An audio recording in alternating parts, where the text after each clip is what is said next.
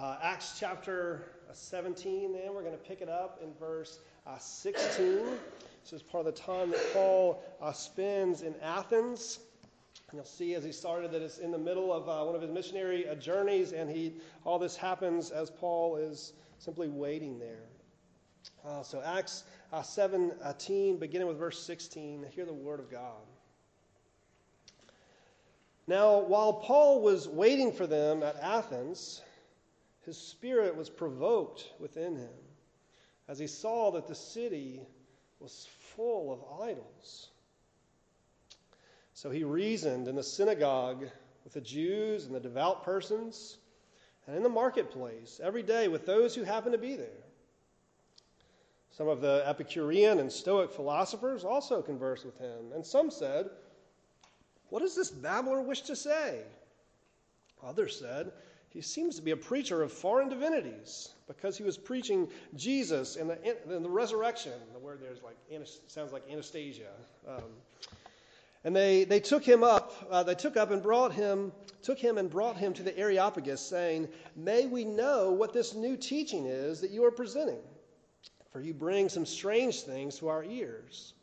We wish to know, therefore, what these things mean." Now all the Athenians and the foreigners who lived there would spend their time in nothing except telling or hearing something new. So Paul, standing in the midst of the Areopagus, said, "Men of Athens, I perceive that in every way you are very religious. As I passed along and observed the objects of your worship, I found also an altar with this inscription: to the unknown God. What therefore you worship as unknown, this I proclaim to you. The God who made the world and everything in it, being Lord of heaven and earth, does not live in temples made by man, nor is he served by human hands, as though he needed anything, since he himself gives to all mankind life and breath and everything. And he made from one man every nation of mankind to live on all the face of the earth, having determined allotted periods and the boundaries of their dwelling place, that they should seek God, in the hope that they might feel their way toward him and find him. Yet he is actually not far from each of us, for in him we live and move and have our being, as even some of your own poets have said. For we are indeed his offspring. Being then God's offspring, we ought not to think that the divine being is like gold or silver or stone, an image formed by the art and imagination of man. These times of ignorance God overlooked, but now he commands all people everywhere to repent, because he has fixed a day on which he will judge the world in righteousness, by a man whom he has appointed. And of this he has given assurance to all by raising him from the dead." Now, when they heard of the resurrection of the dead, some mocked, but others said, "We will hear you again about this." So Paul went out from their midst, but some men joined him and believed, among whom also were Dionysius the Areopagite, and a woman named Damaris, and others with them. Grass withers, the flower fades, but the word of the Lord endures forever. I pray that it would among us uh, tonight. It's, it's easy to be drawn into the whole of uh, complacency, especially if you're just waiting around. Paul here is just, just waiting around. It's, it's easy to be drawn into the whole of complacency, of just not wanting to act and do and to engage in anything. Maybe calling it like a dark hole is a little bit, a little bit harsh, right? It's more of a, more of a cozy place. It's, it's a cozy, a comfortable couch that we just seep back into. Maybe, maybe complacency is like a really nice plush lazy boy.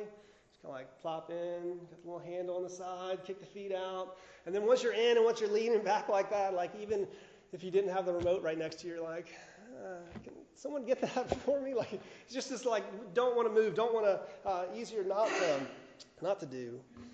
uh, can draw us in. Sometimes that could just be a self-satisfied circle of friends and relationships that just don't rock the, the boat too much. They meet enough of each other's needs. Maybe that could just be a um, like a nice new smartphone. Right?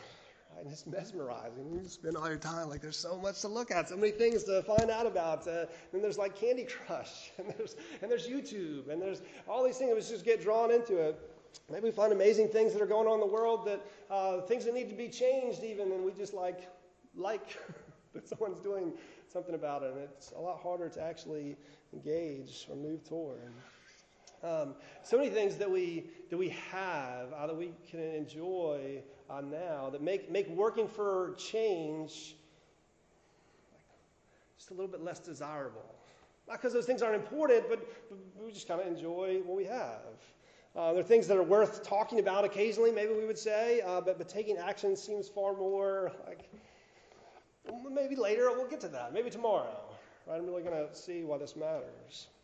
Um, one of the things I want you to see in this passage, and, and it's true throughout Acts, what's true of the church of Jesus, what's true of his kingdom, and as Christianity is developing, that from the beginning, the church of Jesus continues to move past complacency. Um, I, I would expect this would just be like one of those things in this chapter that didn't happen, right? Or that like doesn't get a whole paragraph in a chapter of, of Scripture. Paul was going through these journeys. He was here. He was meeting people over there. And so now he's in Athens, and he's waiting. And then just like all, all this stuff uh, happens. Um, when I'm just waiting, time tends to pass. I scroll through some more things on Facebook, you know, like I catch up on some important, interesting entertainment articles that I, you know, found out what people are saying about the debate last night when I'm waiting. Um, so we're just complacent with what we have, that not much happens. Here, um, because uh, Christ is raised and reigning and leading his uh, church and kingdom uh, forward, uh, Paul's not complacent. The church is not complacent. We're never just, just stuck where we are. Uh, Jesus is always uh, doing more and drawing us uh, into it. Um, sitting still is, is like is being left behind.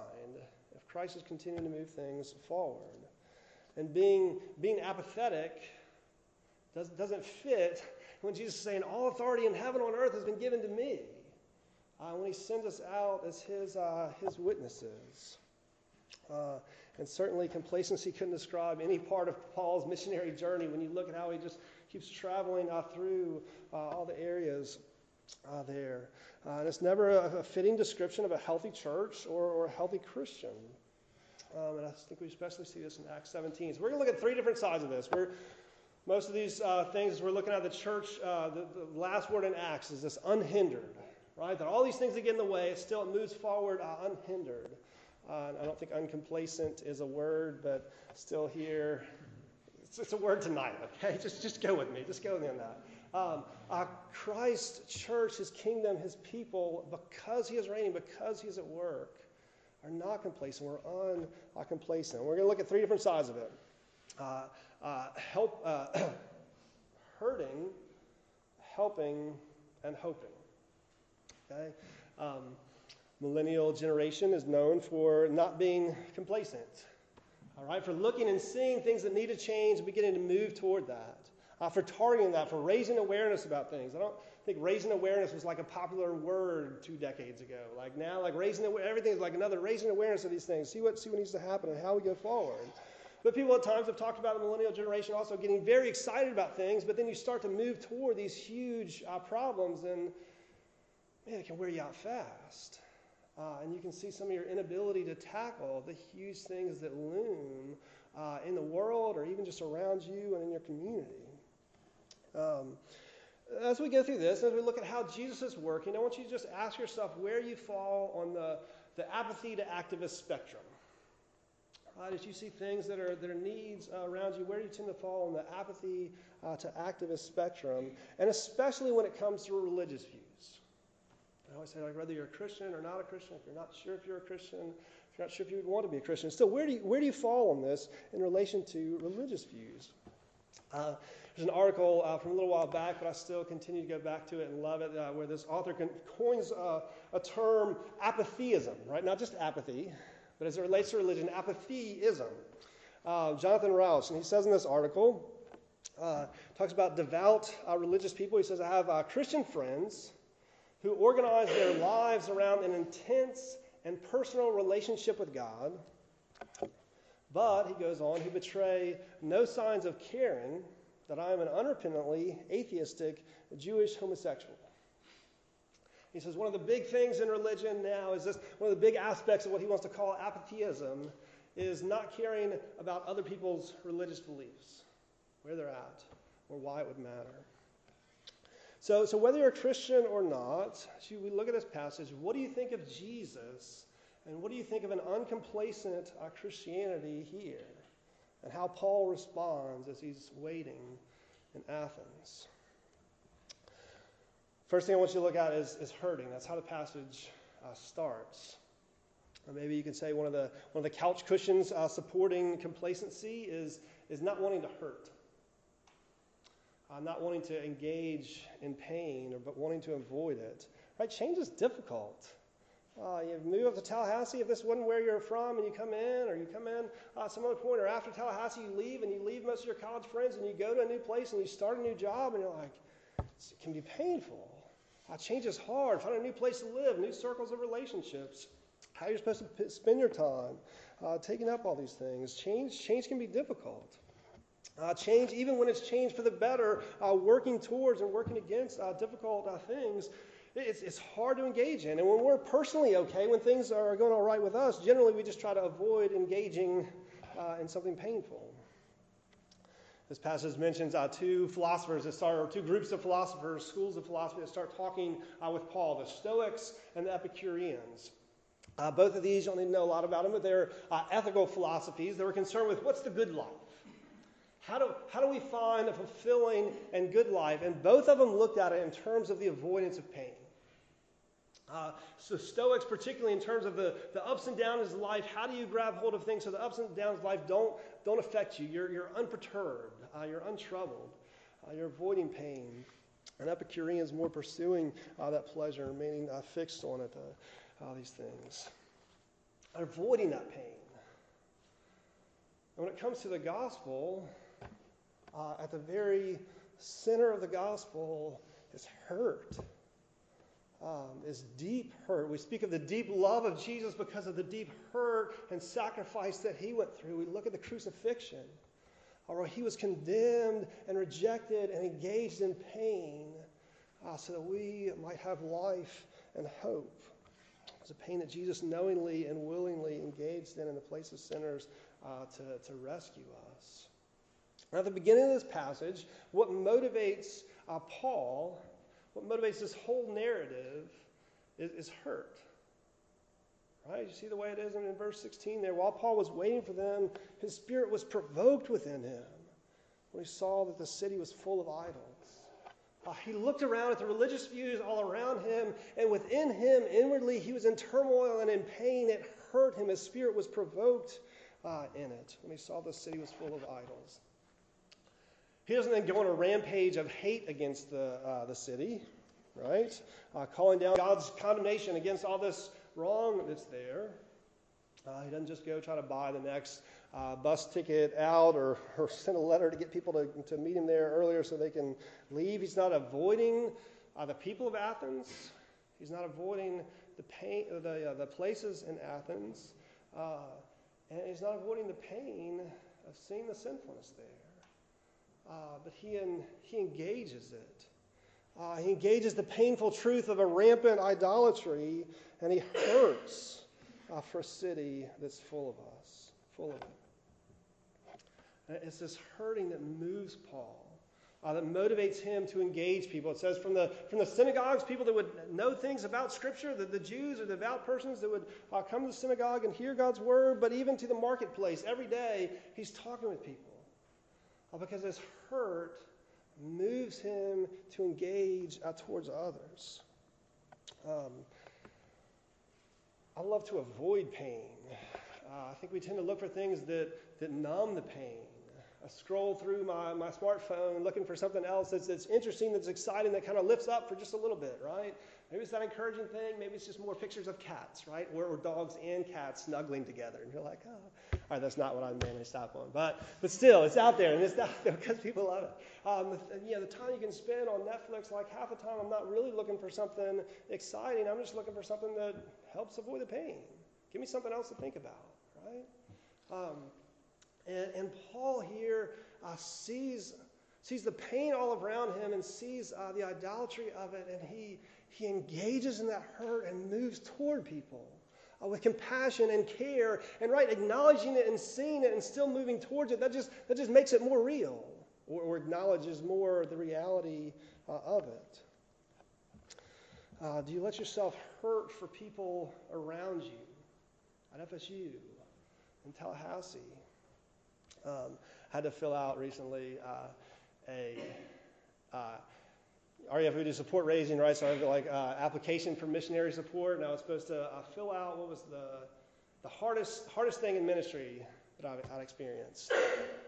Various things came to mind, various difficult uh, circumstances and uh, hard times, and difficult, uh, but. But then I thought about those things, and then I just stopped, and I was like, no. Um, the the thing that pains me most doing campus ministry at F S U for, for twelve years now uh, is every year watching students uh, come through this campus, and so many of them have so little uh, interest in hearing about Jesus uh, and hearing about the Bible. Um, and I love y'all, and I love the things that come through R U F, and I love seeing how God works in it, but there's a There's a pain of being here and looking around and knowing and seeing a place full of, let's say, idolatries um, and not, not looking to Jesus. Uh, Paul sees that, and he moves toward them. He continues to, to engage in this instead of just avoiding uh, the pain. Right? Maybe we could say there's not a lot of like temples uh, in Tallahassee. It's not like Athens where you have like here's the Acropolis and here's the temple to Athena and here's all these other uh, things in the marketplace. There's like here's your gold god and your silver god and your stone god and all these different things. Um, and we'd say people aren't selling in images to worship, or um, different way of looking at idolatries. Uh, Tim Tim Keller in Counterfeit God says says this. He says an idol is whatever you look and say in your heart of hearts. If I have that, if I have that, then I'll feel that my life has meaning. It's an idol. If I have that, then I feel my life will have meaning. Then I'll know that I have value. Then I'll feel significant and secure. He goes on and says there's many different ways to describe that kind of relationship to something, but perhaps the best one is worship. And all of a sudden that idolatry uh, tends to make a lot more sense. And you still see it now, not in same type of temples and uh, goddess Athena. But some of the chapters in his book, he's got a chapter on money and stuff. It'll make us happy. Uh, love, success, power, and you could go on. But one of the especially accent, one of the ways that Scripture talks about idols, a lot of times there's this phrase on the E S V, it's worthless idols. Some of the older translation is vain idols or meaningless idols. It's part of the same word that, that gets used in Ecclesiastes. It's an emptiness. Uh, to speak in terms of the emptiness uh, of idolatry, um, right? Because we agree, like those little stone things, or even if it's a big gold thing, right? Like it's not actually a god.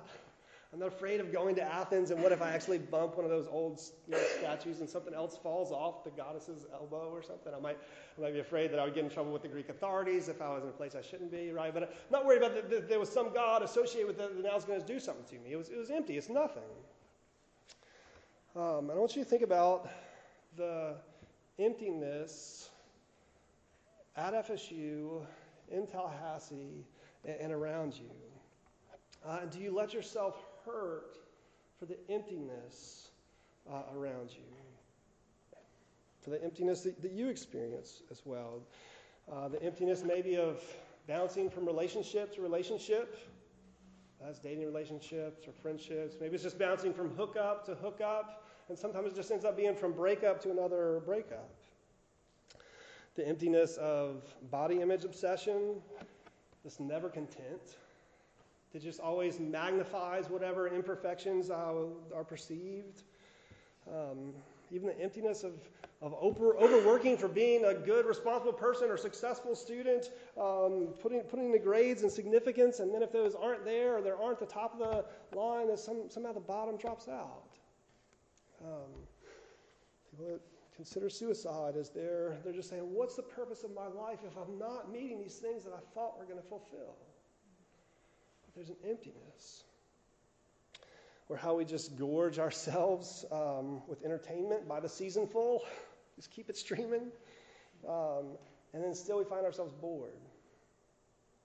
Entertainment, entertainment, and we're so bored. There's an, there's an emptiness to it. Uh, there's so much emptiness uh, here among our college students, a city full of, of idols, a city full of, of emptiness.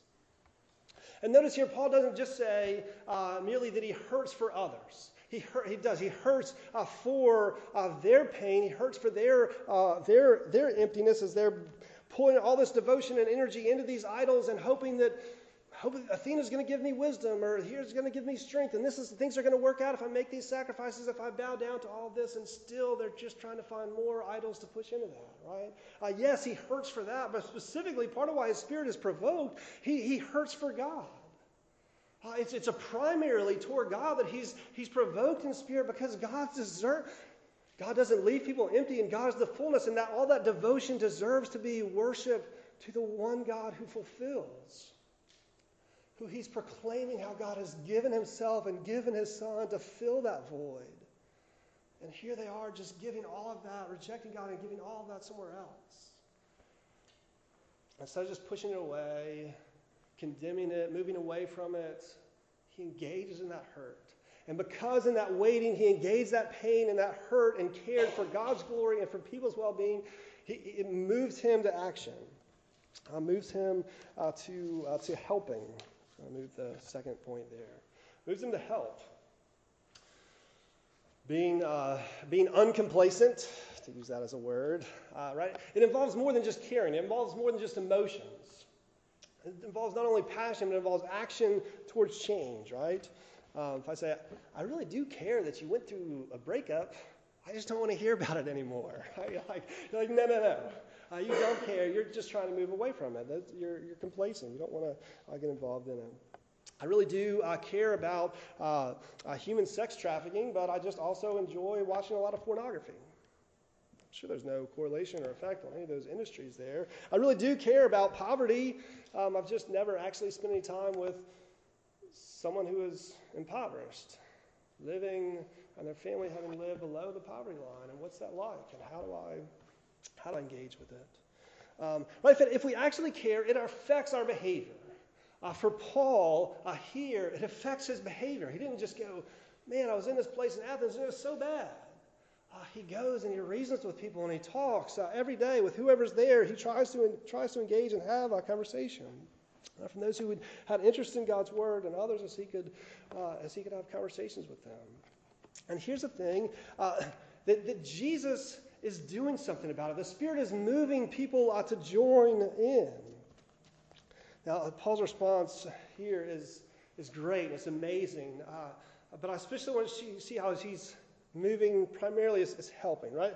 So I could I could go on for you of like different articles in either books or different theological journals where people like spend a lot of time in Acts seventeen because it's awesome, right? You can ask me more questions about it. Like how Paul, how you see Paul's view of apologetics, a defense of the faith in Acts seventeen, how he engages people who don't know Scripture and still uh, speaks of Jesus, what his evangelistic technique is, and how should we model that? And like all these things, because so many things of how Paul talks here are just, just amazing.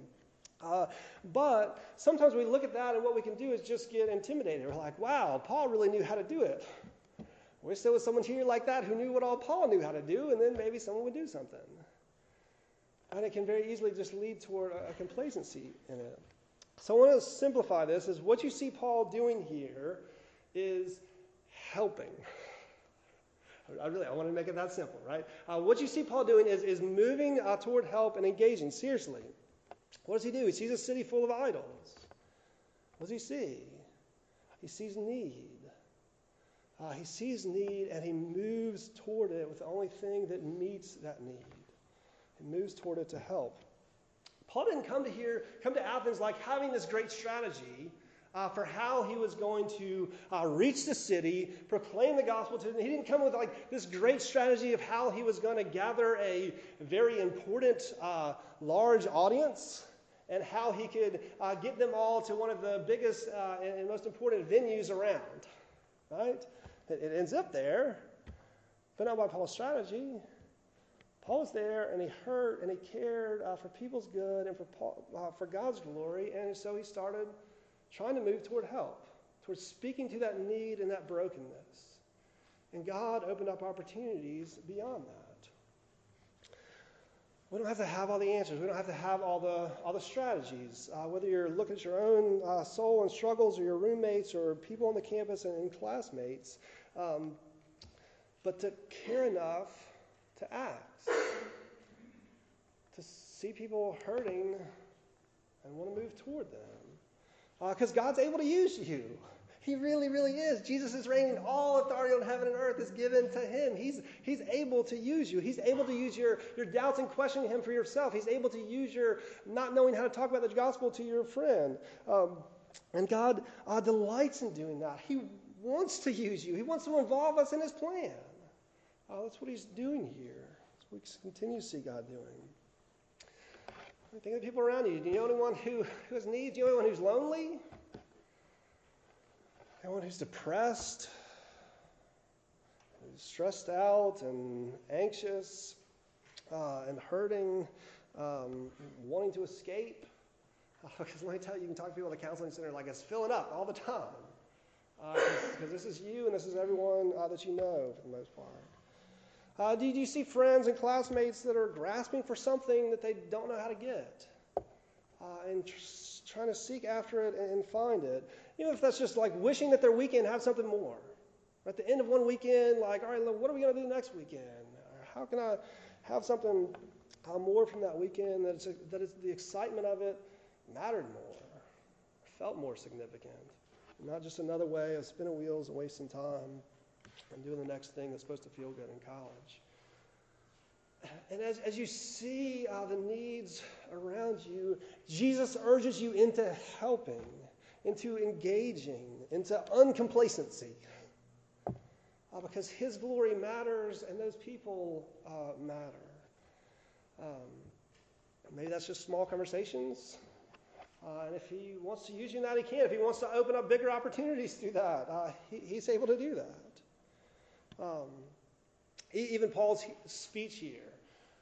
Overall, what Paul's doing is just he just starts conversations. He's he's reasoning with people. He's speaking to them about their need and about what speaks into it. But then people ask him, and they say, we want to know more about this. What, what are you talking about? We're going to set everything up so you come, the Areopagus, and you speak uh, to, to a whole bunch of us because we're uh, curious about this. And as much as Paul's speech here uh, is impressive, it's also very basic. Uh, it's also very simple. Uh, and his approach. Verse twenty-three really gets at the whole idea of what he's talking about. It's not like a profound thing that Paul's doing. You know, verse twenty-three, look at it. He says, um, the very last sentence there, what therefore you worship as unknown, this I'm going to tell you about. Uh, which, which you're acknowledging yourself that you that you don't know, but you're still willing to give something toward that because you know there's some further need for, for fulfillment in it. I can I can tell you about that.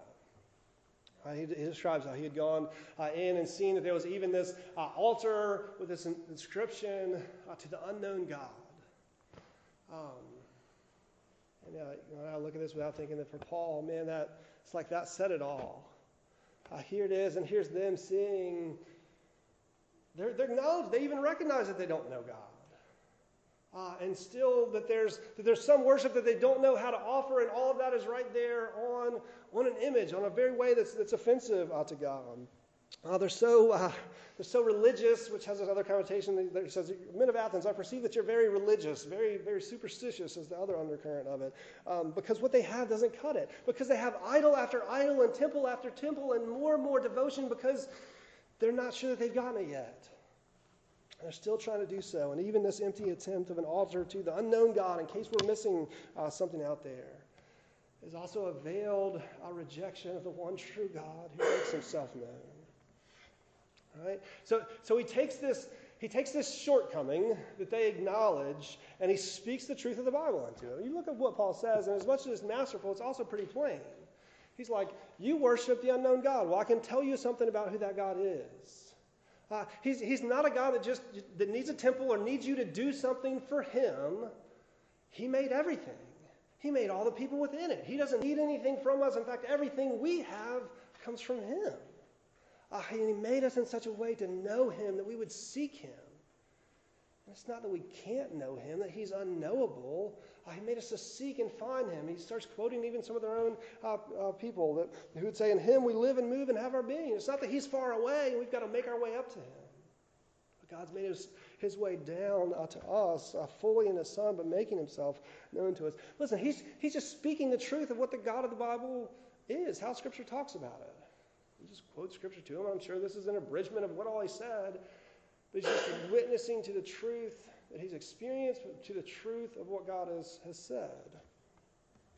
Um, so to their ignorant worship, he explains how the true God's very different. And he draws out that their that their ignorance that they acknowledge is, is comes from ignoring God.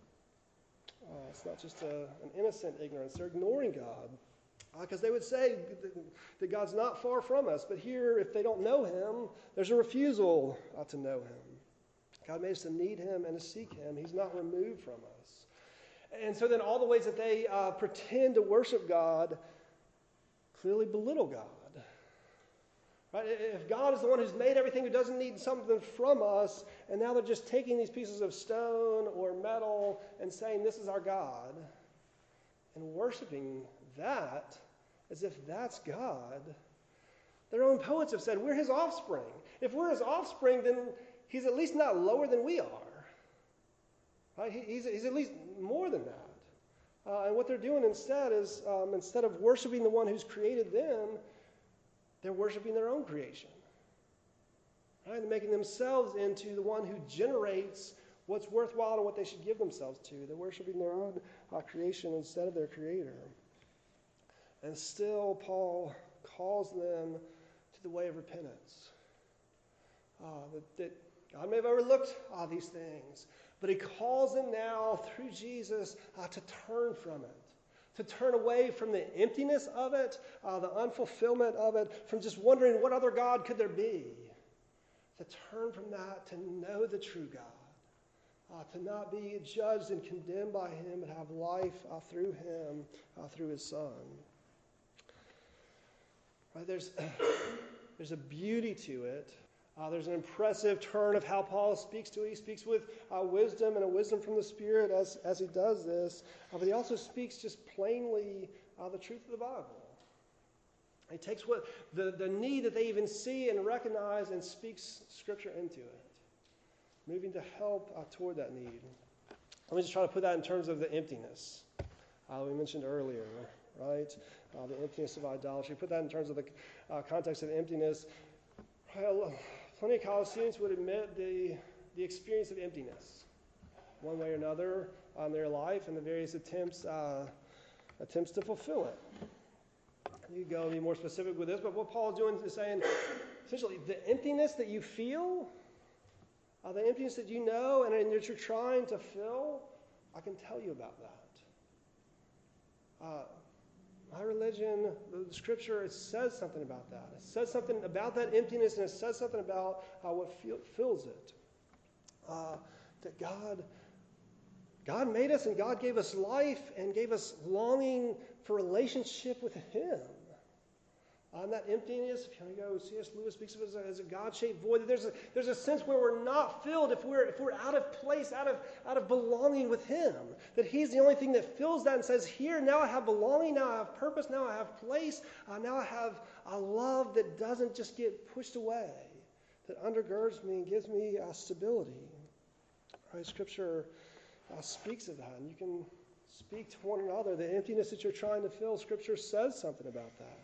About who God is. But but also that there, there's this call to repentance that Paul's doing. We should, that, that that emptiness is partially there because, because we refuse to have God filling it. So we don't want God just, just being there.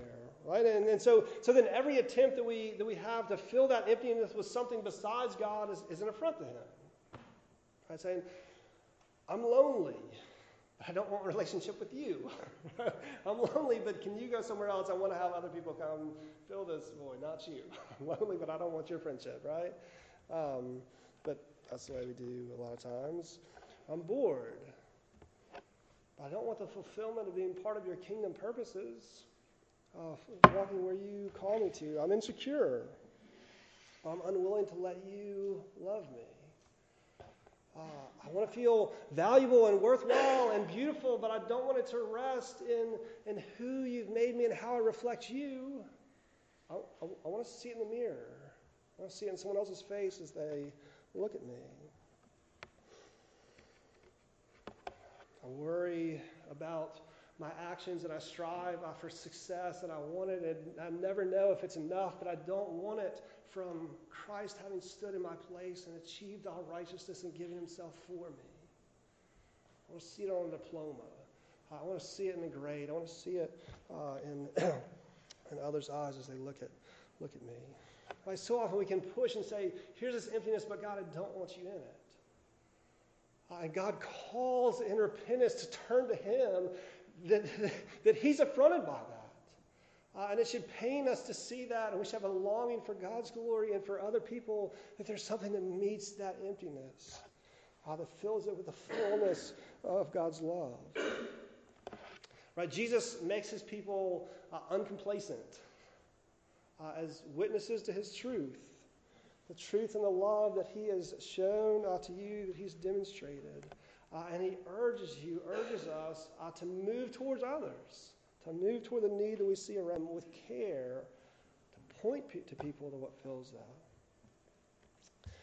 So hurting, uh, helping, the third point's a conclusion, hoping.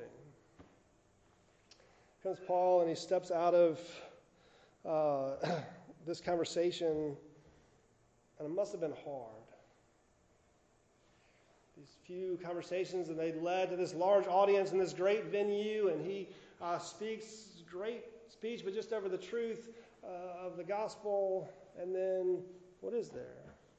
A whole lot of people mocking, talking about someone raised from the dead. What is, what is this? This is this is all this guy has to say. There's other people like, we want to hear you more about this. He, like, he's talking about the very thing that they acknowledge, that they don't know God and why their ignorance is wrong, but how God is real and they can know him. And they go, I don't really get what you're saying, but I want to hear other things. This discussion is kind of fun. Can we can we talk again? Okay, maybe. Uh, and walks out of it. Right? Hope, though. I think one of the biggest things that leads uh, to complacency is the loss of loss of hope. Uh, you can take on uh, world poverty, uh, you can take on hunger, uh, racism, or human trafficking, and that's great, but then sometimes as you start to engage in it, it can be so hard to see progress. So hard to wonder, how does what you're doing matter? Uh, what does it change? Or just it can be painful to watch uh, friends uh, or family, uh, classmates empty uh, and, and unfulfilled, and unwilling to look to Jesus. It's been painful for Paul uh, to leave the Areopagus with some mocking and most missing the point and wondering what's happening. But there's hope. And there's hope not in just Paul being wise enough or the Athenians finally getting it, or problematic because they don't uh, get it. Uh, there's hope because Jesus is reigning, because all authority in heaven and earth has been given to him, because he has sent out his spirit into his people and is drawing people to himself. And so he's calling people. So as Paul uh, is speaking, people are hearing, and while there's many that are mocking, he goes out not knowing what ha- what's happening, and some people follow him and join him and believed. And the church started in Athens. Because Paul was waiting, and he hurt, and he cared, and he moved toward people, and God used it. Uh, and God brought Dionysius the Areopagite and Damaris, uh, this woman, and others with them, embracing Jesus, following him, searching out the scriptures, and leading on uh, from it. And God's kingdom continued. Uh, and what I keep coming back to is I care for y'all, is I care for this campus, and I try to like not hurt, and then I need to engage the hurt, is I need to be reminded of the hope that yes, God is working. And yes, God's working in me, and God's working in you, and yes, he fills the emptiness, and yes, he's enough, and yes, when there's uh, full of idolatry and full of emptiness, it still lets us move toward that because Jesus is reigning. And he's doing something. He's bringing his kingdom forward. And he calls you into it. Calls you into it with your doubts, with your need, with your emptiness, with your hurt, to come to him and find his love and his son that's enough for you, enough for everyone that you know, and enough for the universe and for all things that he will make right and make new. He calls us into it.